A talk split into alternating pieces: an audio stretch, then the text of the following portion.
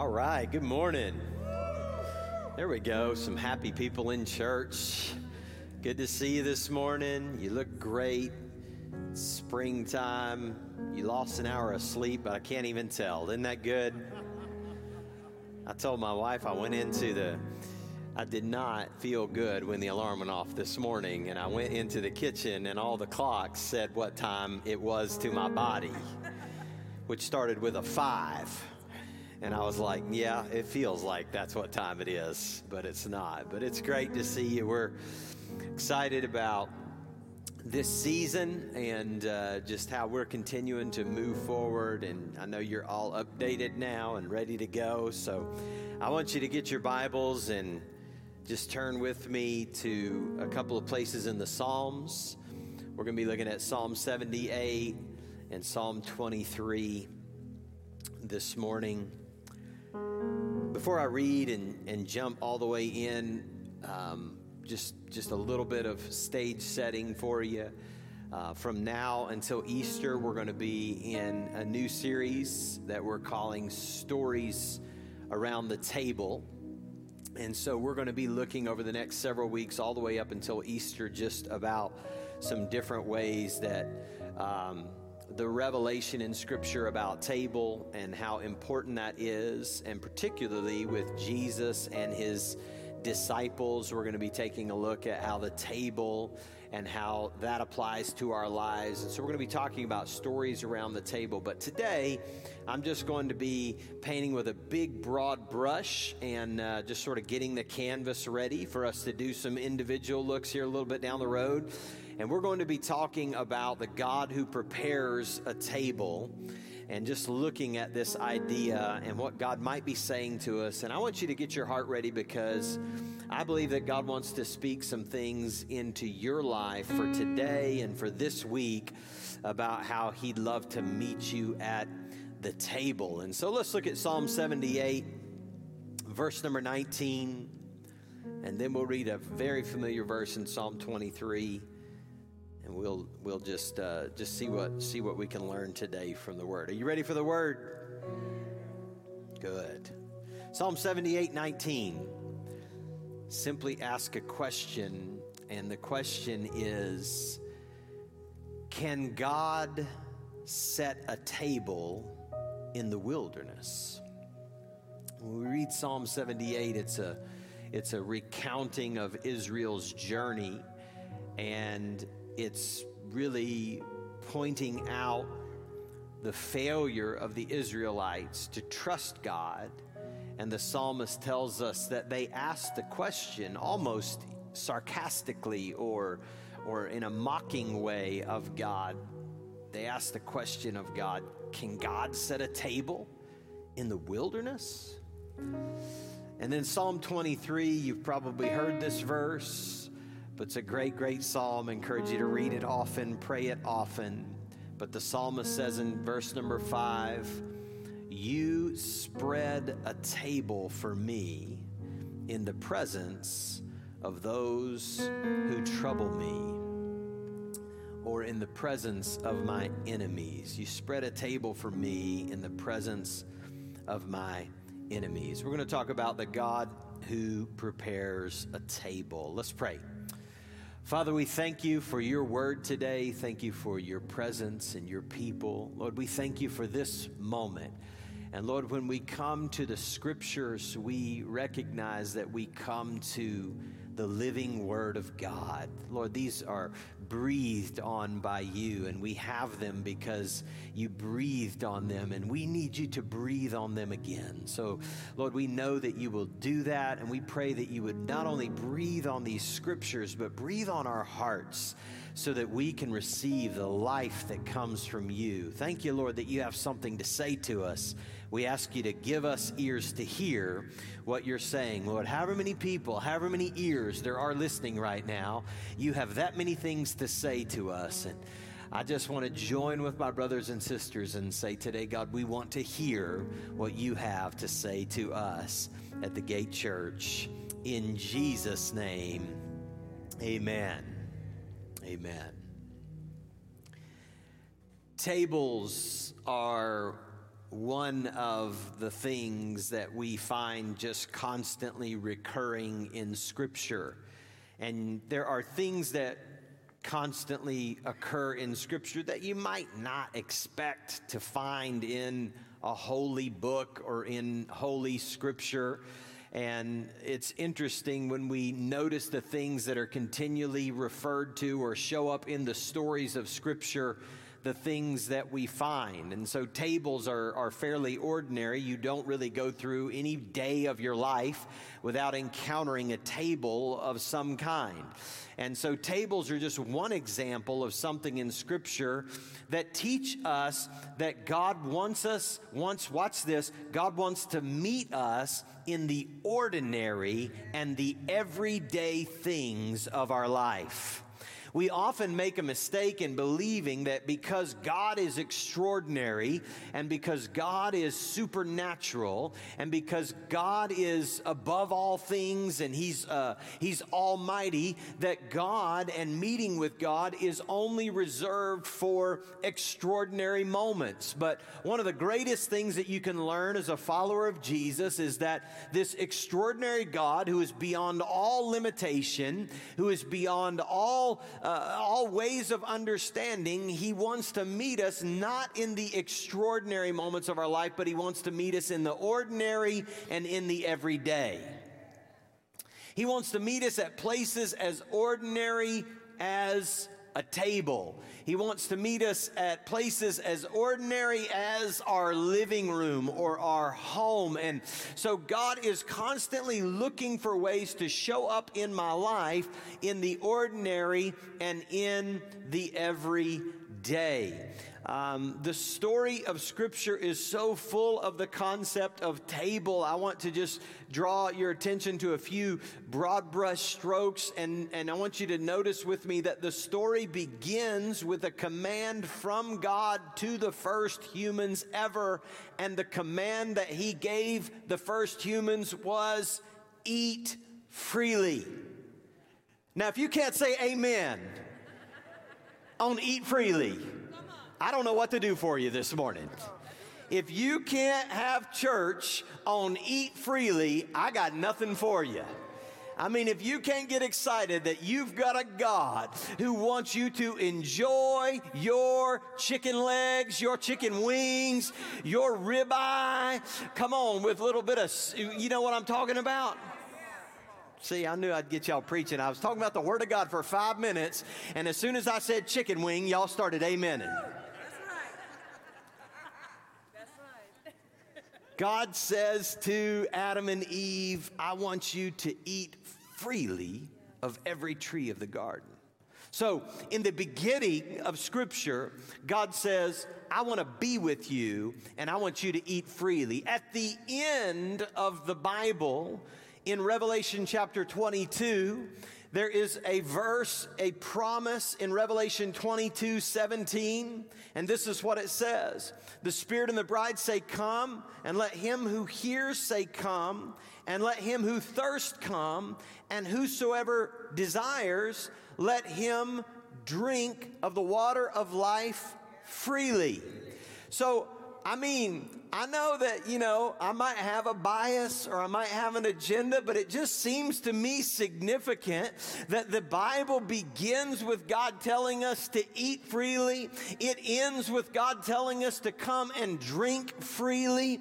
And that is telling us that God is a God who wants to meet us not only at the ordinary, everyday places of our life, but God is a God of abundant provision. God is not a stingy taskmaster who is trying to withhold things from you and see how miserable your life can be. But God is a God who enjoys. The Bible says He gives bread to, to, uh, to enliven our heart. He gives us all sorts of good things. The psalmist said, He satisfies me with good things. I want you to know that the God of Scripture is a God who delights in satisfying you with good things and some of you might need to get free from all your stuffy, stiffy religious mindsets who think that God doesn't want to have a good time. I just want to point your attention to Jesus. When Jesus showed up on the earth in the flesh, he was all about a party. Some of y'all need to just get shaken out of your little religious moralisms and realize that the first thing Jesus ever did, the first miracle Jesus ever performed, there was a party, there was a wedding, and it was getting ready to end because the wine was running out. And Jesus said, I just need y'all to know I love a party. Let's let this go a little longer. How many of you know sometimes Jesus might just want to extend the party in your life a little bit? When your joy's running out, when your peace is running out, when your ability to enjoy the everyday moments of life is running out, Jesus will meet you in those moments and He will provide supernaturally what you are not able to manufacture on your own.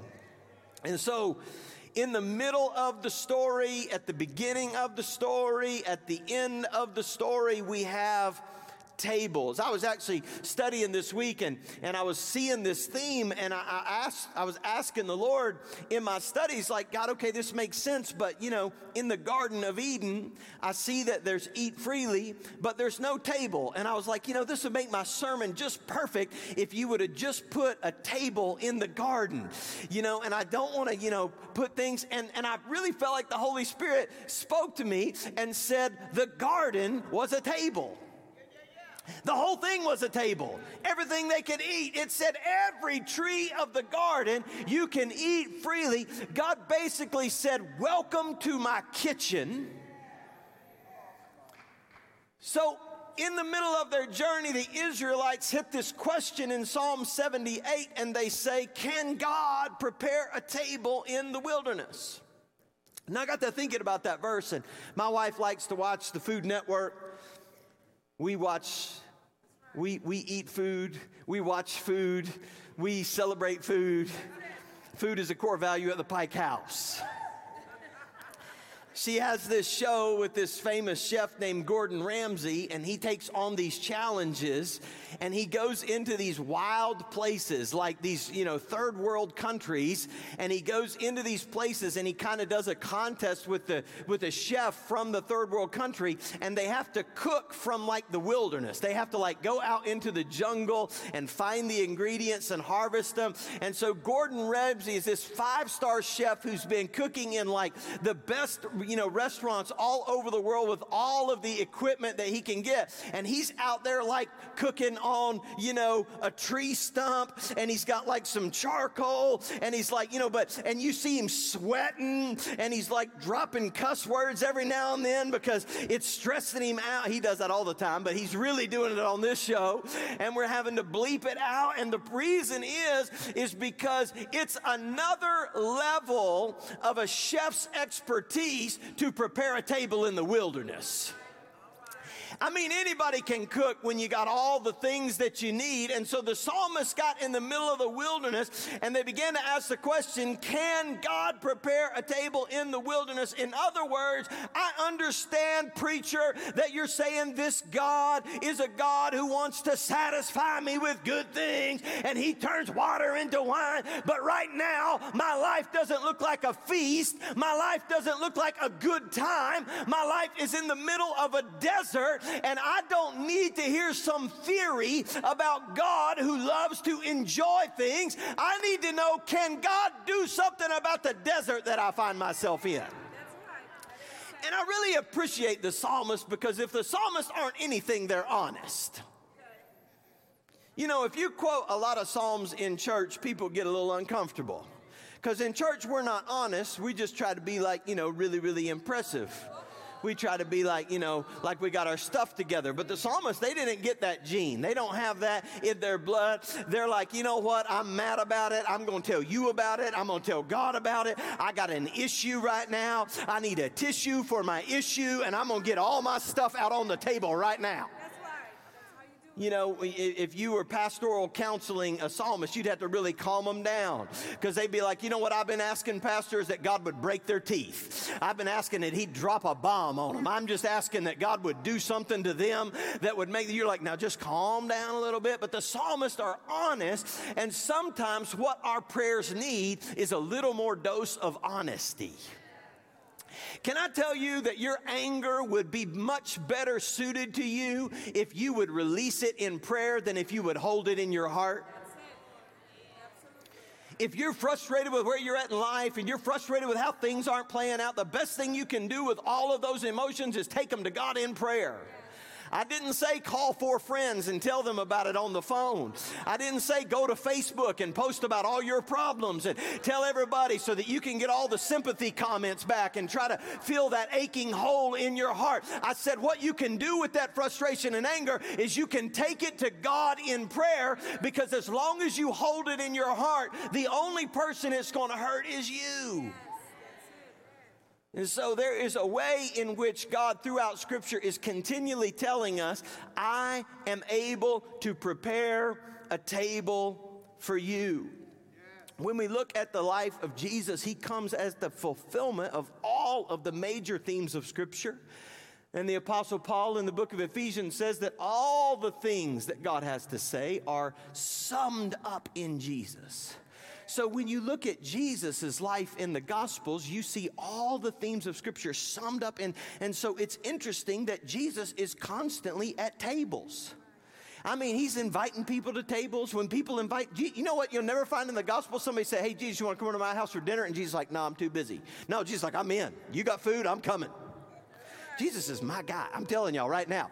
He's all about you want Jesus. And then in Re- Revelation chapter 23, you get this great picture of Jesus, and he's standing outside the door of the church, and he's like, Behold, I stand at the door and knock. Just open the door. And this is the best part. He's like, Just open the door. And you think, What do you want to do, Jesus? Do you want to have a church service? Do you want to lay hands on me? Do you want to, you know, have a powerful? No, Jesus, like, just open the door. I want to come in and eat with you. I want to dine with you. Man, I'm telling you, I'm getting fired up about a Jesus who's passionate about dinner. Praise the Lord. Let's go. Where are we going for lunch, babe? Where are we going? I'm ready. Listen to this. The church's worship historically, most world religions, if you say, what do you center your worship around? They center their worship around a holy place they center their worship around a holy city. They center their, center their worship around a holy altar, a place of sacrifice, uh, uh, uh some, something that's been consecrated, de- dedicated, and, and, and that's what world is. But the church, historically, from the beginning of the, of the inception of the church, the church has said our worship is going to center around the table. Watch this, because because uh, w- here's why. Because all of the other kings of the earth. They made their subjects serve them and bring them food. So if you find any kingdom of the world if you find the head of that kingdom, it doesn't have to be a kingdom, it could be a democracy, it could be a dictatorship, it could be communism, it doesn't matter what it is. If you find the guy at the top, he's eating the best food and everybody's working to bring him the best food. But the church realized we have something that is completely upside down and countercultural because our king didn't come to get us to be subservient to him so that he could enjoy the best things. Our came to lay his life down for us so that we could partake of the best things. And it turns out the best things aren't bread and wine, the best things are the body and the blood of our king. He gave us his own life. And so we center our worship around a table where he meets with us and he sustains us by his very life. That's unusual. I mean, have you ever thought about how strange that was? When I was in church growing up, we always had a table down there. There was a table. Every church has had a table. This do in remembrance of me. Had it written on there in wood. Had to be all the time. You know what I'm talking about, right? How strange is that? These people are worshiping. Why do you have a table? Like, who has a table in the middle? Well, the church does because the church recognizes that God is the God who is in the midst of us. God is the God of our everyday. You know what you do three times a day? Most people, they come to a table. Now, some of y'all don't go to a table, you go to a drive through because that's because you're 21st century creatures. You're a unique breed of species that we're still trying to figure out. So you don't go to a table anymore, but you get you some food somewhere. Now, I want to just give you three, I want to just teach a little bit about three things that we can draw from the idea of table in Scripture.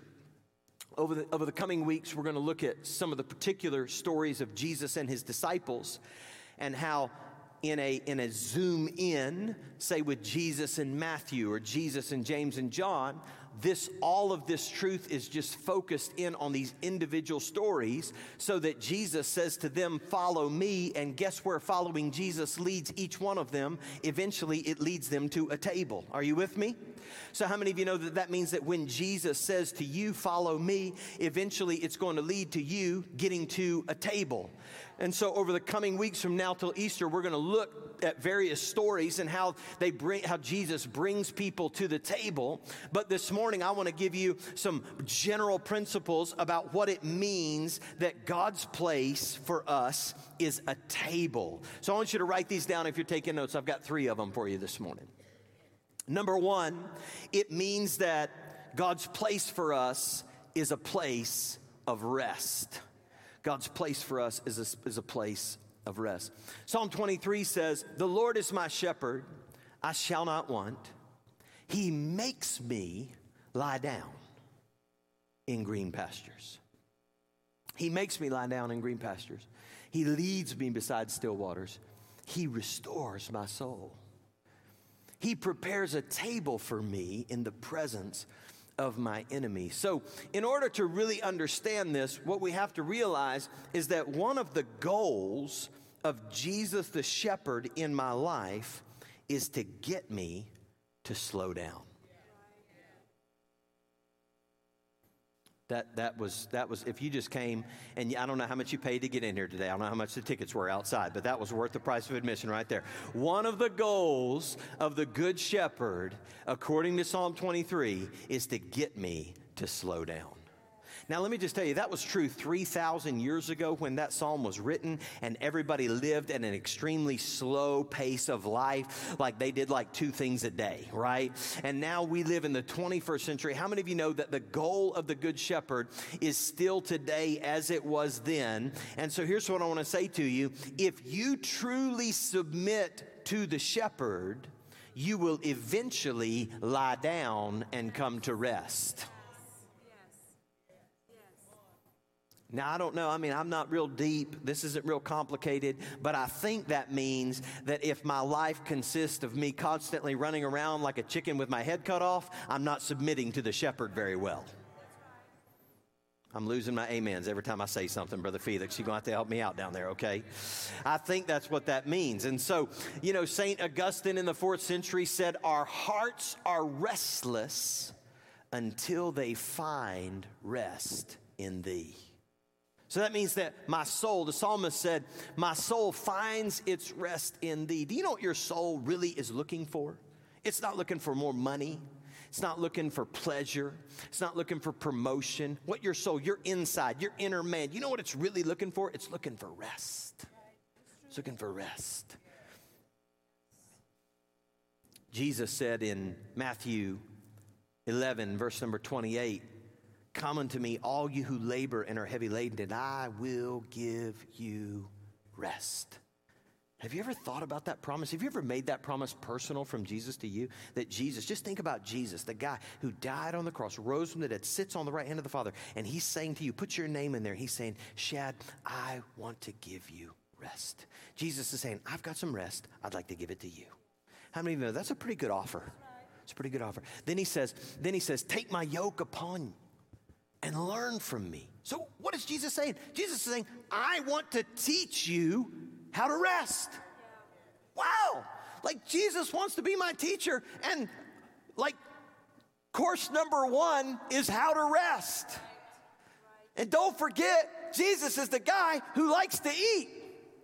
It doesn't get any better than this, folks. I mean, this is good news. You know what you need to learn from Jesus? How to rest. Why do you need to learn how to rest from Jesus? Because, according to Jesus, we enter the kingdom not by running, but by resting. Jesus says, I want you to get into the Father's kingdom and the Father's way of life. And here's the problem is that if you are all jacked up in your own energy and your own effort, then the devil's not going to be the one to keep you from entering into the kingdom, but you are going to be the one who gets in your own way. And so if I can just get you to rest in your soul and calm down and trust me, then I'll guide you into a place where the Father's life and love and the Father's kingdom can abound to you. And so often times in the kind of church I grew up in, and I love the kind of church I grew up in, we blamed everything on the devil. But most of us didn't need a devil because we had already stressed ourselves out with all the stuff we were doing. We were running and keeping up with the Joneses and doing everything, and the devil could take a five week vacation because we were all tied up in knots. We couldn't rest, we couldn't experience God's life. But if we would have just listened to Jesus, He was saying, Come unto me. I want to give you something, I want to teach you something something about how to really live. And so the table is a place of rest. Jesus said in Matthew 8 11 that many will come from the east, the west, the north, and they will sit down with Isaac, uh, Jacob, and Abraham in the kingdom of heaven. So I got to give you that scripture just in case you're confused about how Jesus said rest is the way that you enter into the kingdom. And so when we come to a place of rest in Jesus, we're actually coming into a place where we can enter in more deeply and more fully into the life, the kingdom of God that God has for us. It's literally the word that uh, which is where we get the word uh, recline from. It's actually lay down. So you, you know, when they ate back then, they kind of just they had like La-Z-Boys. I mean, they weren't La-Z-Boys, but th- them guys just chilled. They leaned back. They had a they didn't like have a, a 30 minute meal. Like this was a this was a this was a big evening occasion. So everybody say, I'm going to come to a place of rest. Just say that. Just declare that over yourself. Number two, the table indicates that God's place for us. Now, this is really good right now, but I just want you to know the further we go into the message, the more challenging it's going to get. Amen. Are you okay? Is everybody all right with that? Just full disclosure. So it's still, number two, still good. It's a place of receiving. It's a place of receiving. It's a place of rest. It's a place of receiving. Here's what I want you to notice about this. I want to go back to the Garden of Eden. And so, once again, you know, you've got God who's symbolized by me standing up here on the top step. And he says to Adam and Eve, He says, Of all the trees of the garden, you can freely eat, right? But how many of you know that's not all he said? Then he said, Just don't eat from that one. Now listen to that. God says, I've spread a feast for you you can eat as much as you want. God said you don't have to do a paleo diet. You don't have to do a keto diet. You don't have to do the whole 30. You don't have to, you know, do fruits and veggies. You can eat everything in the garden as eat freely. I mean, eat freely. I'm about to shout and have revival all over again. Eat freely, God said, right? And then he said, but don't eat from that one. And you know what those two humans did? They went, What'd he say? Which one can we not eat from? They just kind of wandered over there. You ever, you ever had like a two year old or a three year old? If you just, you know, if you got, you know what we should do? I've got a great parenting advice for me. I wish I'd have thought of this when my daughter was a kid. What you do is take some broccoli and put it out on a table and say, whatever you do, don't you dare eat that. If you eat that, you will be in the biggest trouble of your life. Do not eat the broccoli, whatever you do. You know about 30 minutes, then we're going to be gone. Right? Because it's human nature. It's just something in us. So, what is the message to us about that? In the same way, watch this. If we're too focused on the restriction God has placed on us, we'll miss the feast God has set before us. So I want to say to you that in your own life, there are going to be words of restriction that God places on you. God is not going to say, go have yourself a happy go lucky time and I'm just going to approve of everything you do. God is going to say, there are things that are not good from you. Stay away from that. But if you focus on the restriction, you'll miss the feast. And what you have to learn from Adam and Eve is that I got to pay attention to what God said I could partake in because whatever God said I could partake in is the best thing for me, and there's more than enough. God says you can eat and enjoy freely your life. But I want you to hear the word of restriction that God's going to give you. And I want you to know that when God says don't do that, you just need to forget it's there. Block it out of your imagination and go enjoy all the trees because God is never going to say to you, you can't have a tree. No food for you. God is not the soup Nazi. Five people. it's all right. Seinfeld community. All right. God desires us to live in a place of abundant provision. Here's what I want you to see though. You may be in a garden right now, and this may relate to you. You may be in the middle of just a great season of your life, and you just say, Wow, that's great. But I believe that I came to preach to some people this morning who you're not in a garden. You don't feel like you're in a garden. You're not, th- th- life isn't going good. You need to be like the psalmist and just get honest about it. You're in the middle of a desert. You're in the middle of a wilderness. And the psalmist's question is your question. Your question is, can God prepare a table in the wilderness for me? And so I want to say a couple of things to you about that before we get to my final point. Number one, yes, God can prepare a table in the wilderness. God's ability to prepare a table is not dependent on my circumstances. There's a great, there's a great joke about um, 21st century scientists, and, uh, and, the, and the joke is, is that they came up with, you know, they finally discovered how to create a human, and they got, you know, human DNA, and they, they figured out we can, we can actually engineer life. And so they orchestrate a meeting with God because they're so proud of themselves, and they come to God and they say, hey, we have done it. We can create human life. And then, and then they say, are you, you know, and God says, Oh, really? You can create human life? I want to see this. And they say, Okay, that's great. We're going to get ready to do it. And then God says, Hold on, hold on, hold on. Before you do that, I just want to, I just want to remind you, you need to get your own dirt. Because whatever you're going to do as humans, you may think you can create something, but you got to start with something. But God is the God who doesn't need anything to start with. And you may feel like you're in the middle of the Sahara Desert, but if you've got God in your life, all God needs is one word from God to create everything that you have need of. God can create a table in your wilderness.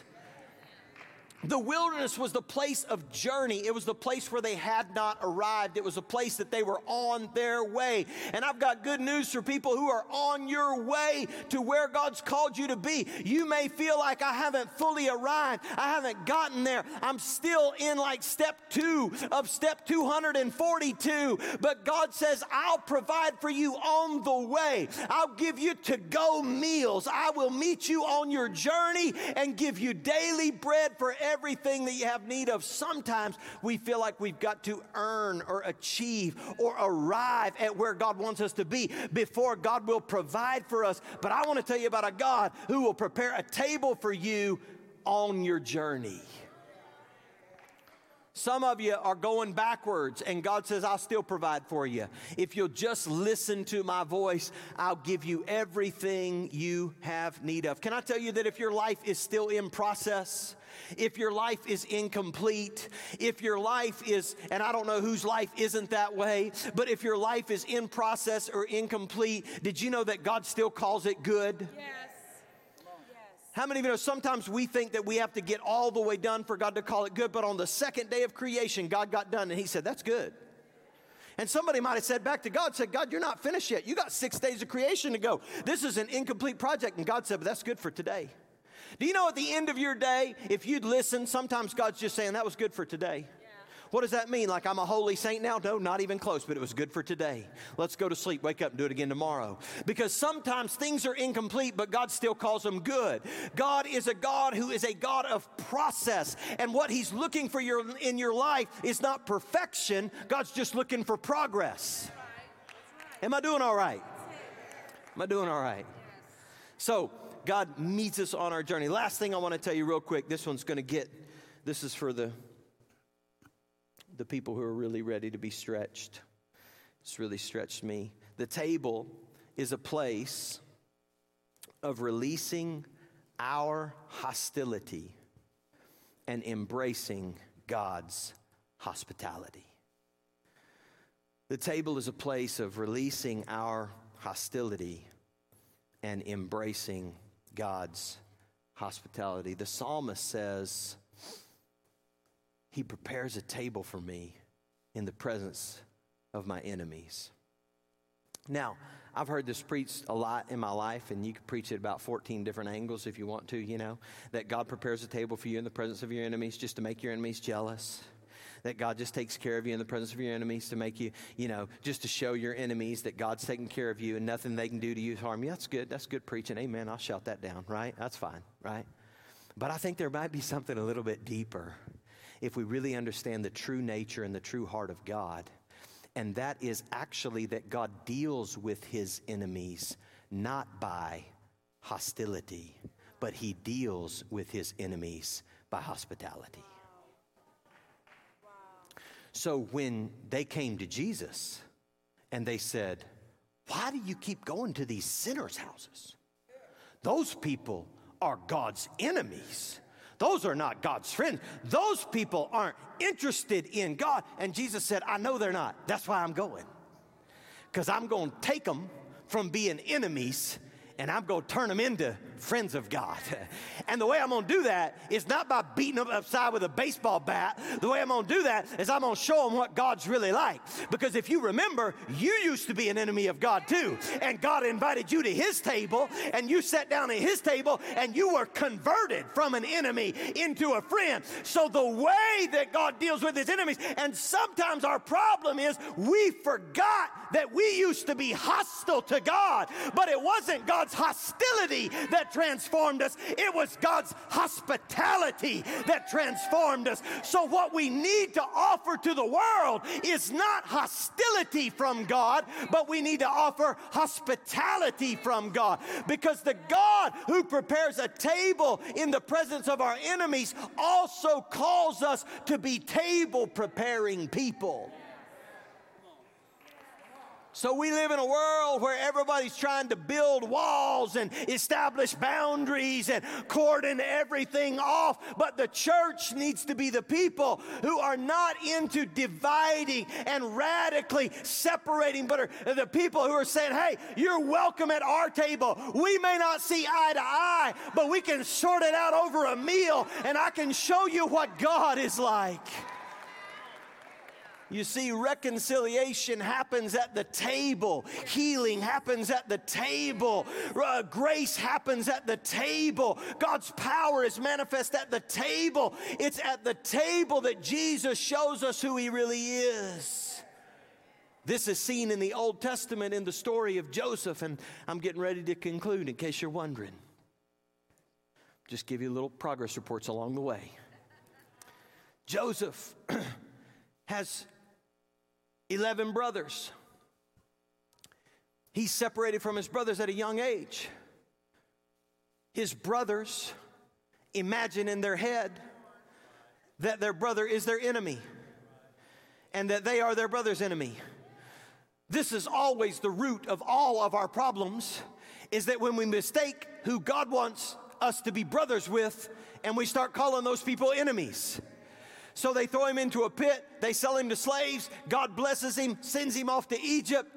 And Joseph, who is the prefigurement of Jesus, has gone before his brothers into a different kingdom and into a different realm. And he's waiting on his brothers who think that they are his enemies. And they come to him. They don't know who he is, they don't recognize him. And then he's got the power to exercise hostility over them. You need to understand this in the story of Joseph. Joseph has power over his brothers. He has the power of revenge at his disposal. I mean, if Joseph said lock them up, they'd be locked up. If Joseph said off with their heads, off with their heads. Joseph had the power because Joseph is showing us the true one who has the power over all of creation. But what Joseph does to his brothers who've become enemies is he doesn't move in hostility. He says, Let me tell you, boys, what I've done for you. Come on in. I've spread a table for you. I'm ready to have dinner with you. I don't want revenge, I want reconciliation. You see, each and every one of us have lived our lives in ways that are hostile to Jesus and his kingdom. And if you don't believe that, then just start believing it. And if you can't handle the fact that your preacher right now has lived his life in ways that are hostile to Jesus and his kingdom, that's all of our stories. But Jesus is the better Joseph. He's better than even Joseph. He's the one who spreads a table in the presence of his own enemies. And his enemies aren't the people you don't like, his enemies were you. And he said, Come to my table, come and eat freely, come and drink freely. If you will come and sit at the table, you will be transformed. Do you know what's going to bring healing to the relationships in your life? It's not going to be you trying to get one up on somebody. It's not you trying to get the last word. You know, they threw a jab and you got to get your left hook in before you leave the house. You know what? If you do that, you're just in a cycle of violence. You're in a cycle of retaliation. All you're doing, you know, you they subtweet you, you subtweet them. You post on Facebook, they post on Facebook. You say this to your friend, they say that to their friend. You say this to your sister, she says that to your brother. And y'all just keep going round and round and round. And you know I'm preaching real good right now. I'm preaching right up in somebody's business. But you know what breaks that cycle? A Joseph breaks that cycle. A Jesus person breaks that cycle. Says, I don't need to get back at you. I don't got nothing against you. Just come to the table and let's forgive one another. Forgiveness is the power that breaks the cycles of retribution and bondage in our life. And forgiveness is best experienced to humans through the vehicle of the hospitality of the table. You know, when you have severe family breaks and breaches in relationship, one of the great indicators, and you'll see this in any family, and one thing that'll stop happening is that they will not be able to bring themselves to sit down and have a meal together. Might still talk on the phone, might still text, but, but when there's a breach, we can't get ourselves to the table. And I was praying this week and I was, I was preparing this week, and I think that there are some of us today who what Jesus wants to do in our life is just extend fresh grace of hospitality to us. Say, you know what? If you're holding on to a little bit of hostility, if you'll just let go of that, come to the table. Maybe it's for you and Jesus. Maybe it's Jesus on the outside of your heart, just knocking, saying, I'd like to come in and sup with you. But maybe you've got some hostility in your relationships. Maybe you're at a place where you're not at a place of rest or you're not able to receive from God. You know what hostility does is it robs us of our ability to rest and it robs us of our ability to receive. And as long as you're wound up in hostility, you're not going to be able to rest in God. You're not going to be able to receive what God has for you. And I got good news. God wants to give it to you. I hope I made that plain in the introduction. God's up there going, Man, I'd love to unload this on you, but you're so wound up in anxiety and hostility. You're so wound up in resentment and offense. You're so wound up in the cycles that your culture perpetuates every day that you can't rest and you can't receive. But if you'll let that go, I've got a table prepared for you. You know what? If you're in a garden today, God's got a table prepared for you. If you're in a desert today, God's got a table prepared for you. Doesn't matter where you are, doesn't matter how much you've got right, how much you've got wrong. God says, I want to spread a table for you. So I want to invite you this morning. We're going to invite our prayer teams to come in just a minute. Why don't you stand to your feet all over the building? I want to give you an opportunity just to respond to the word of the Lord. But let's lift our hands right now and let's just thank God for his generosity, his hospitality, and his love to us. Ask our prayer teams just to get ready to come down front. We're going to open up these altars in just a minute. Let's worship Jesus for just a minute. I'll never be more loved than I am right now. Wasn't holding you up, so there's nothing I can do to let you down. It doesn't take a trophy to make you proud. I'll never be more loved than I am right now. Cause you are Jireh. You are enough. Say Jireh. Come on, just open up those hands right now to heaven. Just begin to receive. Just come to begin to come to a place of rest right now. Come to a posture of receiving. You are Jireh. Forever enough. You're always enough. You're more than enough.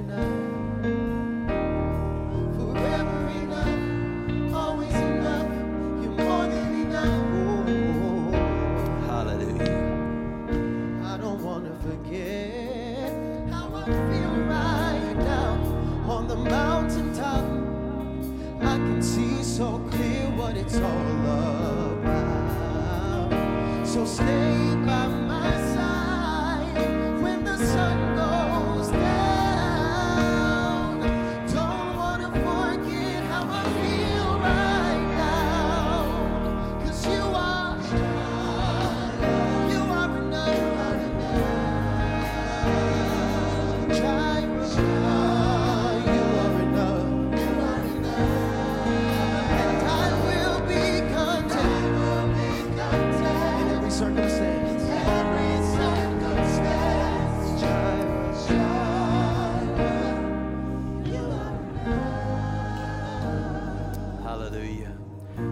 thank you that you are more than enough today.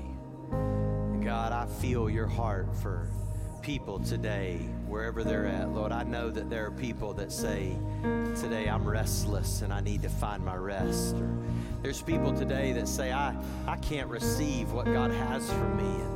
There's people today who may say, Man, I need to let go of some hostility. I'm caught up in some cycles and I just need to break those cycles right now. I need to, I can be the one who says, You know what, this is coming to an end. It doesn't matter who's right or who's wrong or who got the last word. I'm just going to forgive those people and let that go. And I, if they don't come to the table with me, I'm coming to the table of the Lord. I'm going to get this right. And I'm going to invite them. But if they don't come, that's their call. But I'm going to get this right and get to the table of the Lord. So, Lord, I thank you for your grace. I thank you, Lord, that you said we could eat and drink freely. And the most important thing we can eat and drink is your love, your grace, your mercy that's poured out in Jesus. So, Lord, I pray for my friends right now. In Jesus' name. I want to invite you. We're going to get, get ready to, to let people go if they need to go. But I want to invite you just to come down, find a prayer partner today. If, if there's things in your heart that you know just need to be released, these people are confidential. You can share with them, they'll agree with you and pray just simply with you. But I believe something can break loose in your life today if you'll just agree with someone. So if your heart is going a little bit nuts on you right now and you know you just need to pray with somebody, I want you to get out from your seat, come down right now, and let someone agree with you. The rest of you can continue to worship. If you need to go, we bless you in the name of the Lord. Have a great week. We love you. Don't forget, God's got a place of rest for you. He's got a place of receiving for you. And He's got a place where you don't have to live in hostility anymore. Have a blessed week in Jesus' name. Hello, Gate Church family. Thank you so much for taking the time to join us today. We pray that your hearts were touched and convicted. And you know what? That you have the realization today that you are invited to the table, that whatever it is that you have need of, Jesus has opened a table for you. If you need rest, if you need reconciliation, He wants to be able to do that in you today. We've got people online right now ready to pray with you, just let them know below in the chat. They love to pray with you with anything that you have need of, anything that you're believing God for. And then also, we want to help you be connected. We have an online connect group that meets. You might not be able to make it here, you might be living somewhere else besides Oklahoma City, and we want to make room for you. So we'd love for you to be a part of an online connect group if you're not already. You can put that in the link, uh, or there will be a link below, or you can just type I want to be a part of an online connect group and we'll love to get you connected. So we thank you for joining us today. I'm just going to pray to close us out. Father, I just thank you for every person that's watching today. Lord, you know what they need. Lord, you know where they are. You know what they've been facing. God, I just thank you that you're just causing reconciliation to come, God, that people are coming back to the table. God, that families are coming back to the table, that people are reconnecting again. Lord Jesus, we just throw aside the hostility that the enemy has been trying to stir up within us. And Father, we receive your hospitality. Lord, I thank you for your goodness. I thank you for your love. And Lord Jesus, I thank you for every person watching today. God, thank you for moving in their lives. In Jesus' name. Amen and amen. Thank you again for joining us today. We hope that your life was transformed. Again, there's going to be people ready to pray with you if you need prayer, if you want to know more about a Connect group. We'll see you back here next week.